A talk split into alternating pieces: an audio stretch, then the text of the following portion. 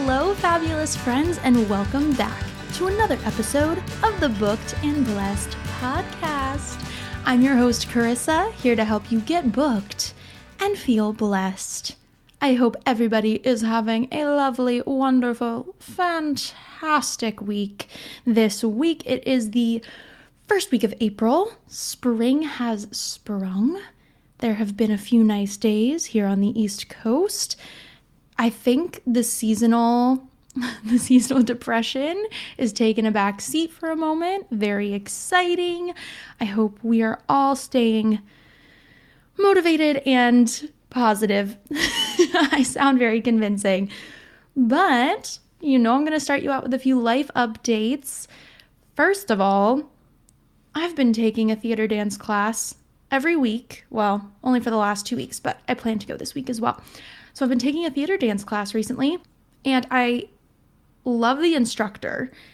And at one point during the during the class, she gave us a little mini speech.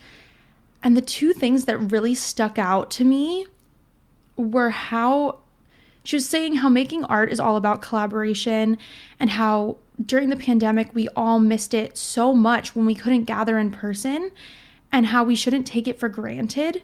And that was so real, too real um, and how we shouldn't worry if we don't get all the steps perfectly as long as we are telling the story. Theme of the year, theme of the decade, theme of the millennia tell the story. So I also love taking this class because it has such a good sense of community. You know, I love some community. If there's one thing Karisa loves, is community, baby, and options and camaraderie as well, and um, just no egos. So we love, we do, we thrive in this class. And um, second life update, kind of silly, but I think it's I think it's important. So uh, I had a voice coaching session the other week, and I started crying. Embarrassing. But I started crying during my lesson because I put myself in a very specific and personally heartbreaking situation in my mind. And um, I was very vulnerable. So, this all happened while I was singing the song I'm working on and while I was in that moment and visualizing, you know, my settings in that one moment that I knew would help me relate to the song. Um, I just started, I was like fighting back the tears when we got to the end of the song. And then once the song ended, I just broke down and they were just streaming. The tears were streaming down my face. And uh, my voice coach was like, So, how did you feel about, like, how did you feel this time? Like, how do you think it went? And I said, Way better than last week. when I, that last week was when I was like, I hated everything about that. So, growth. But one thing that my voice coach was stressing to me about moments like that, where you feel so connected and you're reliving that moment in time, is it can be such a catharsis and you can gain relief artistically from things that we cannot change or things we never really got closure from and uh, it's intense. um, so it's better, in my opinion, to channel those sad or hard things, or even, you know, the happy things that have happened to you into something positive, aka your art. And some, well, as I was going to say, some people will purposely suffer in order to fuse that into their art and that's not what I'm promoting at all. I'm not telling you to go out looking for painful circumstances as fuel for your artistic endeavors. I'm just saying that even though we've all gone through tough, difficult, really challenging and upsetting situations, we can use them for good. And I think that that's one of the most beautiful things about art and why it helps to connect everyone. You know? Because even though I'm singing this song, in this character that's completely not about my specific situation, I can relate her narrative to my life. And therefore, when I'm singing that in front of an audience and I'm channeling this specific event, other people in that audience more than likely have a very similar event that occurred to them. And then they relate to me relating to this character. So, uh, uh, I love theater. I just love theater. Okay, well that's that's all for my life updates this week. Um, so let's jump right in. Get your forks and knives, everybody. Are you at, are they at the ready? Are we are we ready to go? Okay, good because we're gonna be digging into these meat and potatoes. the meat and potatoes this week is all about showmances. And if you don't know what a showmance is, ooh, ooh, frisky today. If you don't know what a showmance is, a showmance is when you are in a show or, you know, a production, a play, whatever, uh, a, a cabaret, and you meet somebody in your same show and you are romantically interested. And then usually a show, well, that's not a showmance. A showmance is when you're both romantically interested in the other and you get potentially romantically involved or you flirt all the time. And everybody knows there's a mutual attraction there. But I'm going to tell you the rules that I try to live by in terms of showmances. All right, here we go. Number one I try not to date anyone in my immediate cast while we are on a contract together if I say if you want to pursue something, try your best to do it after the fact. It complicates things, let me tell you. So, but okay, if you're working in a theme park, this is where I bend the rules a bit. If you're working in a theme park, maybe try someone from a different show or a different department or even maybe a musician. But you know what? Don't really recommend the musicians, specifically the guitar players. That's just been my luck in in my life, but it keeps happening. That's my type. What can I say? um yeah, we'll get more dig into this in the in the later num in the later points in the list, so I'm not going to dive too deep into the first one cuz we'll get there. Number 2 think about the viability of the relationship after this contract ends. Think about where where do each of you live? Do you live in a different state? Sometimes depending on the contract, you'll live in a completely different country. Are you willing to relocate for this person? Or if not, will you be able to book future jobs together? And how much effort are you willing to put into this? And you know what? If you're just looking for a fling, then that's fine. You don't really have to think about this. But if you're like me and you know you can get emotional, baby, maybe just, you know, have it in mind. Um, but what I say about, you know, if you're not willing to relocate, if you both live in different countries, but you do very similar things, like if you are in the same subsect of the industry, you're both performers, or like you're a dancer and he's a singer or or she's a singer or your person is a singer.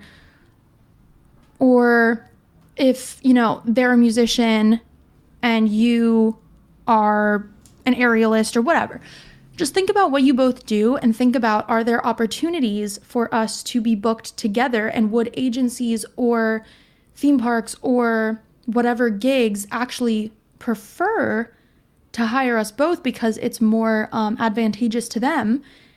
And then we can also be together for months at a time while we're working. So think about that because sometimes if you're too far off and you're not, you wouldn't be considered for jobs in the same place necessarily. Like, for instance, if they're a musician and you're a singer, but like a performer singer, not a lounge singer, it might be a little more tough to get booked together because usually someone hires the musicians and they're a different person than who hires the stage performers. So just think about things like things like that.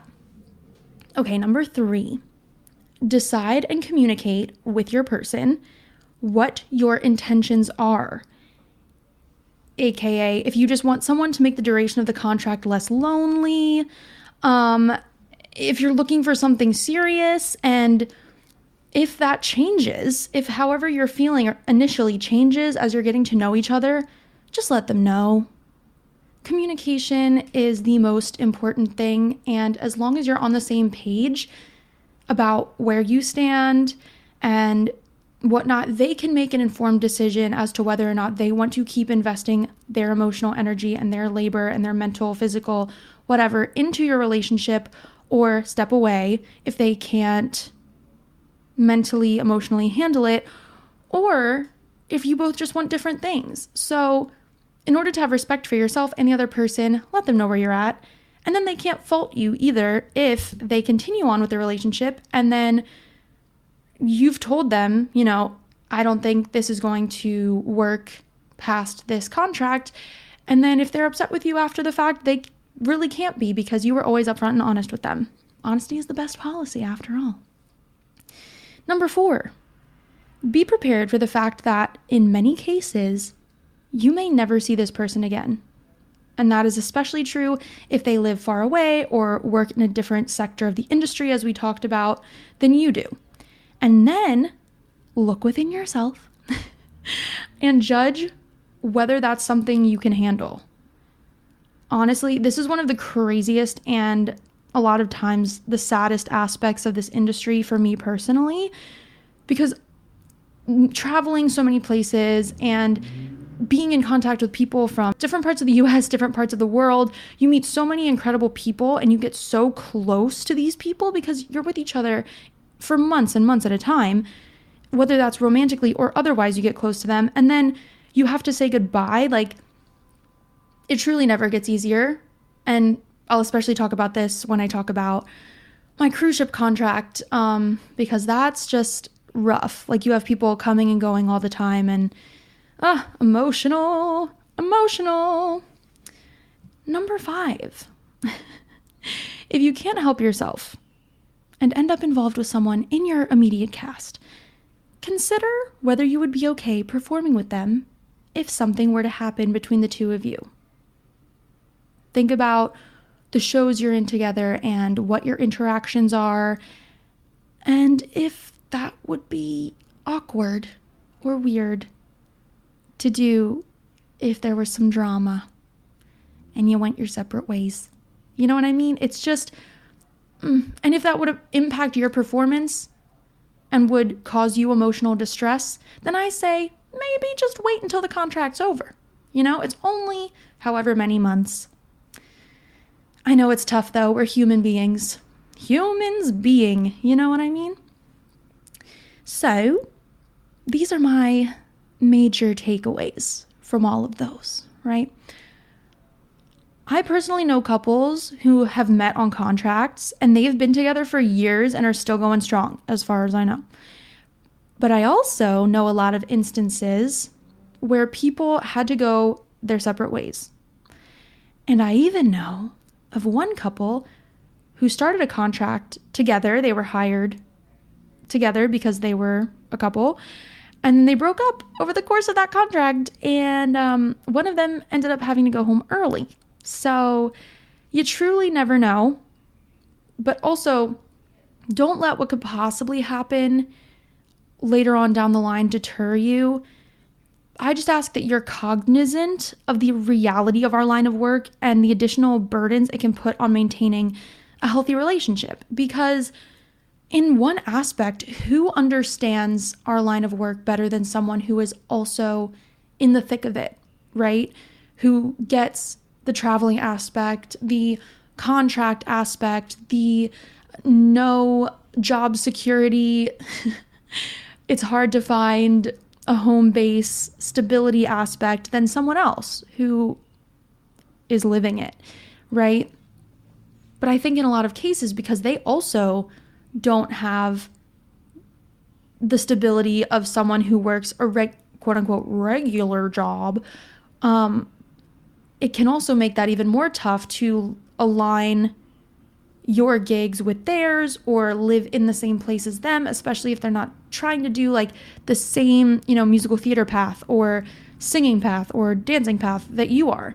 It can make things really tough. And um, sometimes you find someone that that is all worth it's all worth it for. And you will change the course of your own you know trajectory or where you thought you wanted to be because you want to be with this person.